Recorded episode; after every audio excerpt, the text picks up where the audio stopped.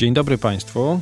Witamy bardzo serdecznie w kolejnym odcinku naszego podcastu RODO Łamacz, który już stał się tradycją na rynku ochrony danych osobowych, e, żeby nie powiedzieć klasyką. E, z tej strony Tomasz Osiej i Michał Czarnecki. Na temat tego odcinka wybraliśmy pytania Urzędu Ochrony Danych Osobowych. No nie mogliśmy ich pominąć.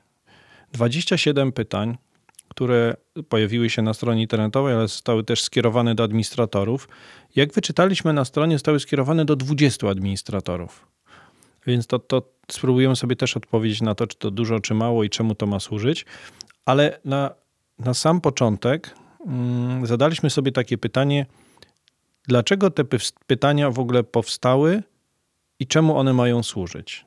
Tak, znaczy pytania dotyczą e, IOD, natomiast e, z komunikatu na stronie urzędu wynika, że w przeprowadzonych kontrolach de facto ta rola IOD, zadania nie były przedmiotem jakichś uchybień.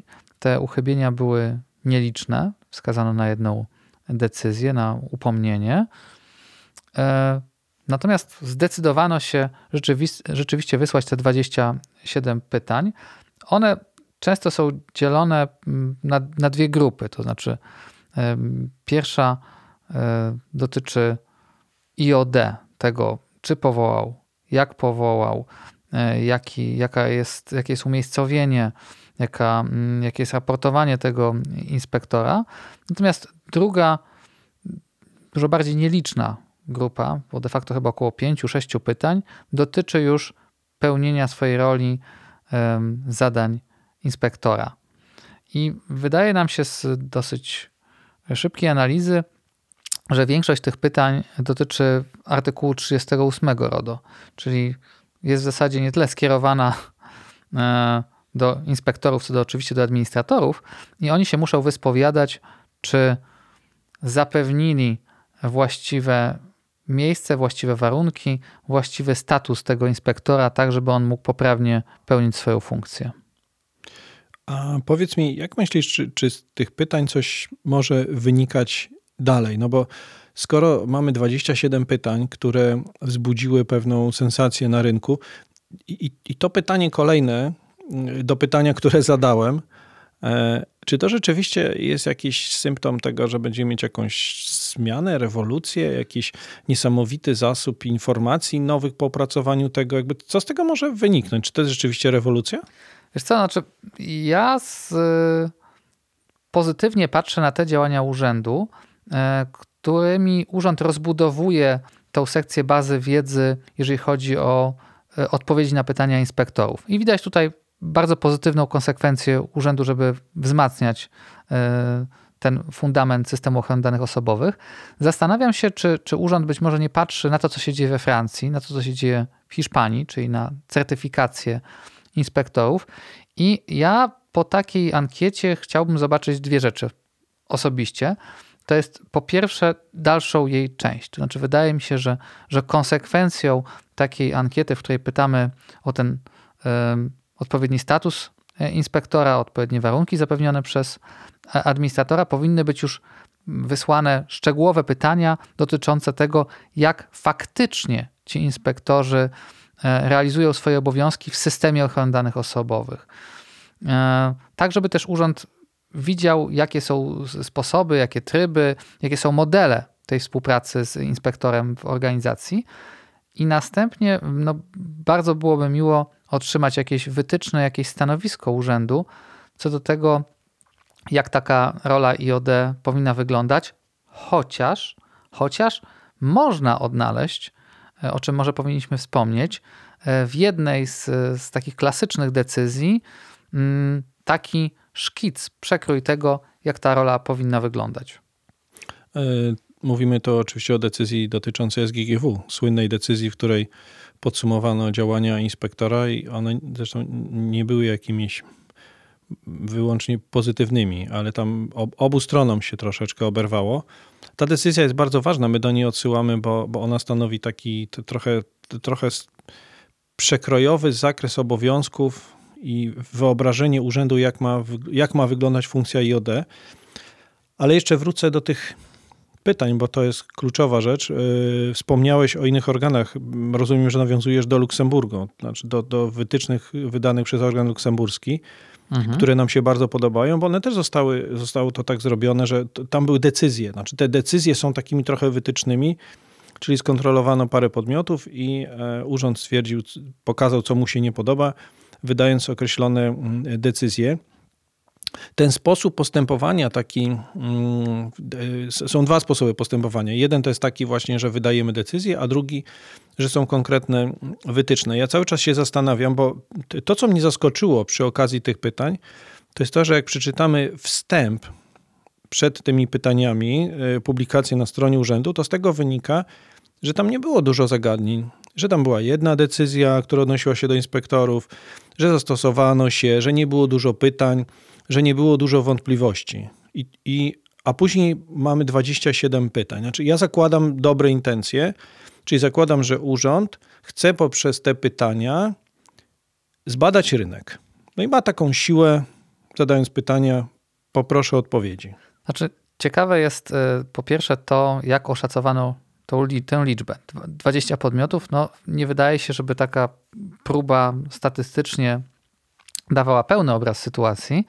E, no nie wiemy też, do kogo faktycznie te pytania zostały wysłane, więc tutaj też jest e, zagadka.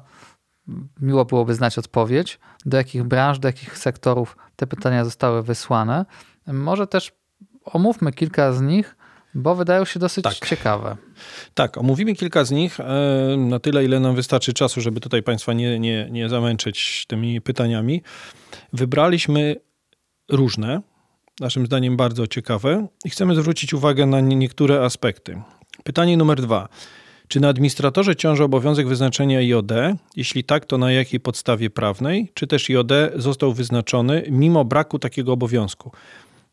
I po przeczytaniu tego pytania mi od razu przyszła na myśl e, jedna, e, jedno połączenie mi się pojawiło, mianowicie zasada rozliczalności. I to brzmi tak, że albo powinna być um, opinia, albo powinna być jakaś procedura związana z tym.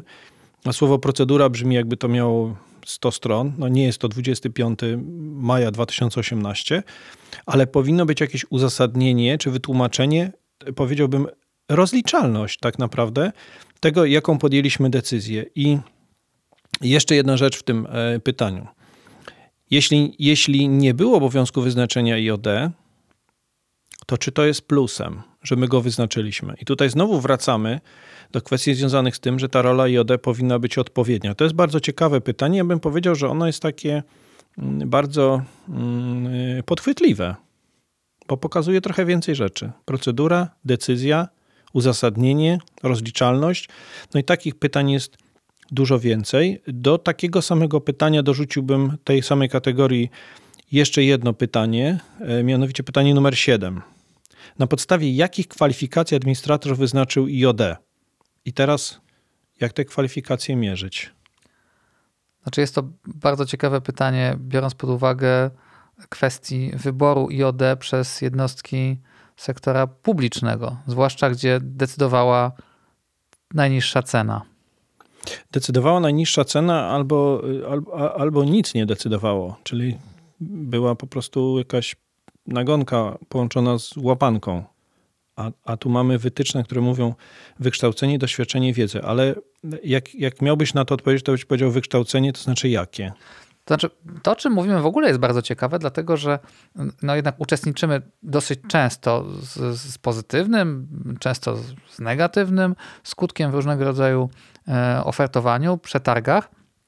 I nie wiem, jakie jest Twoje wrażenie z tych, z tych rozmów, ale ja mam wrażenie, że po drugiej stronie absolutnie nie ma wiedzy potrzebnej czy świadomości, żeby wybrać takiego inspektora poprawnie. No przecież rzadko ktoś nas pyta y, o doświadczenie, y, o, y, o pewne kompetencje, mm, żeby to realnie ocenić. Ja mam często wrażenie, że jest to po prostu element ankiety, którą te, te, te podmioty rzeczywiście tworzą, po czym decyduje jednak ta cena.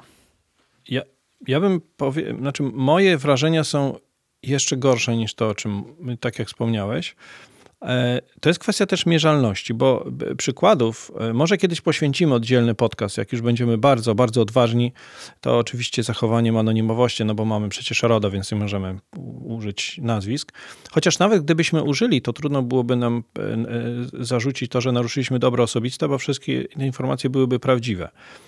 Ale Podam jeden przykład. Jeżeli jest tak, że w przetargu występuje kilka podmiotów i jeden z nich wiemy, że ma pod sobą 300 y, gmin i, i innych instytucji tego typu, jest to działalność, gdzie dwie osoby ją prowadzą, to naprawdę nie trzeba być tutaj prorokiem i filozofem, żeby wiedzieć, że te dwie osoby nie obsłużą 300, niech będzie 100 czy 150 podmiotów, bo są tylko dwie. Chyba, że codziennie piją magiczny napój i potrafią wykonać 400% normy, ale to jest abstrakcja, e, więc to tak nie działa. Ale i kiedyś pewnie zrobimy taki odcinek. Ale na razie, na razie za, za, za, zatrzymajmy temat, parkujemy. Tu jest inna ciekawa rzecz. Mianowicie, jeżeli chodzi o wykształcenie, doświadczenie, wiedzę, yy, certyfikacja. I tu obiecujemy Państwu, że, w, yy, że, że niedługo nagramy podcast mówiący o systemie certyfikacji we Francji, w Hiszpanii. Odniesiemy też, yy, odniesiemy się do tego, co jest w Holandii, w Niderlandach, ale szczególnie Francja i Hiszpania mnóstwo ciekawych informacji i ten system certyfikacji, który tam, tam jest, e, to, to zresztą, gdybyśmy zaczęli e, czytać to dokładnie, jak to wygląda, no to, to, to powiem Państwu tak. Na przykład we Francji mm, ten system jest bardzo rozbudowany, ale też jest włożony w pewien, pewien schemat, pewną tabelę. Hiszpanie poszli w tym samym kierunku. Tam są konkretne dane, konkretne wytyczne i konkretne punkty nadawane. To, co, to, co mnie bardzo, e, ba, bardzo ujęło, mianowicie to, że mamy nawet tam ujęcie czegoś takiego jak kodeks etyki. Jest napisane w celu wskazania uczciwości wysokiego poziomu etyki zawodowej i przed przyznaniem certyfikatu kandydat musi zaakceptować kodeks podpisać. Mamy egzamin składający się ze 150 pytań. Egzamin trwa 4 godziny, są przyznawane punkty, doświadczenie zawodowe, dwuletnie i tak dalej. To nie jest temat na dzisiaj. E, na pewno o tym, o tym powiemy, bo to jest odpowiedź na pytanie numer 7, czyli na podstawie jakich kwalifikacji, wykształcenie, doświadczenie, wiedza, czyli na podstawie czego. Tam jest odpowiedź. Może to jest ten kierunek zachodni, w którym idziemy, czyli zaczynamy najpierw diagnozować problem i działamy. Przejdźmy do kolejnego pytania, bardzo ciekawego. Pytanie numer 8. Jakie niezbędne zasoby, o których mowa w artykule 38 ust. 2 administrator zapewnia IOD? Jak to udowodnić? Kartkę, długopis. Komputer, ale jaki? Telefon? Smartfon? To wszystko trzeba wykazać. To jest też pytanie, które jest bardzo pojemne. Pytanie 9. W jaki sposób administrator zapewnia zasoby na utrzymanie wiedzy fachowej? Czyli to jest, to, to jest ciągłość. No i tutaj mamy przykłady pozytywne i negatywne, bo znamy mm, takich administratorów, którzy rzeczywiście zapewniają szkolenia, zapewniają jakiś tam fundusz na, na kupno książek, ale osobiście znam przykład firm, które redukowały te, te wydatki, na przykład odbierając kwoty przyznane na przykład na dostęp do portali edukacyjnych. Na szkolenia. My mamy przykład takiej pani, która, która się szkoli u nas na e, naszych szkoleniach IOD, która płaci z własnych pieniędzy. Uważam, że powi, administrator powinien jakiś pomnik postawić, a przynajmniej może urząd, że ona się szkoli za własne pieniądze. To się ma bardzo ciekawie do tego do tego pytania. Kolejne pytanie, żebyśmy zdążyli jak najwięcej rzeczy opowiedzieć. W jaki sposób ADO postępuje w przypadku, gdy nie uwzględnia wskazówek lub rekomendacji IOD? Pytanie numer 18. Czy dokumentuje powody niezastosowania, się, e, niezastosowania tych wskazówek? Czyli znowu rozliczalność. Rozliczalność i znowu jest pytanie takie, mm, jaka jest rola inspektora? Czyli doradztwo z tego wynika, no bo tak rzeczywiście jest. A jeżeli mówimy, że się nie zgadzamy, to czyja jest odpowiedzialność? Po czyjej stronie? Administratora, który tego nie zanotował, tylko powiedział, mm, nie znam tematu, czy inspektora, który nie wykonał czegoś, bo mu zabroniono, czy podjęto inną decyzję.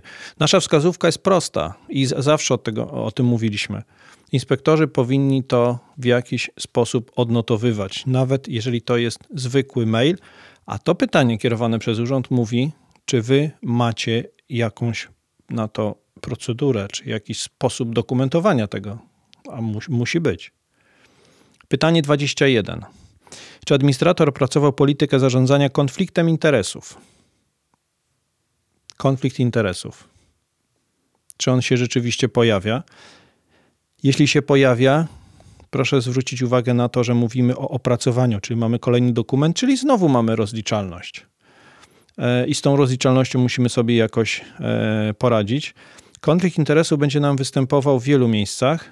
Tak, taki, to, co ostatnio e, urząd zajął stanowisko, jeśli chodzi o konflikt interesów, to są sygnaliści, gdzie też wskazał, że można być w tym systemie ochrony sygnalistów pod warunkiem, że nie mamy konfliktu interesów. To jest bardzo ważna kwestia.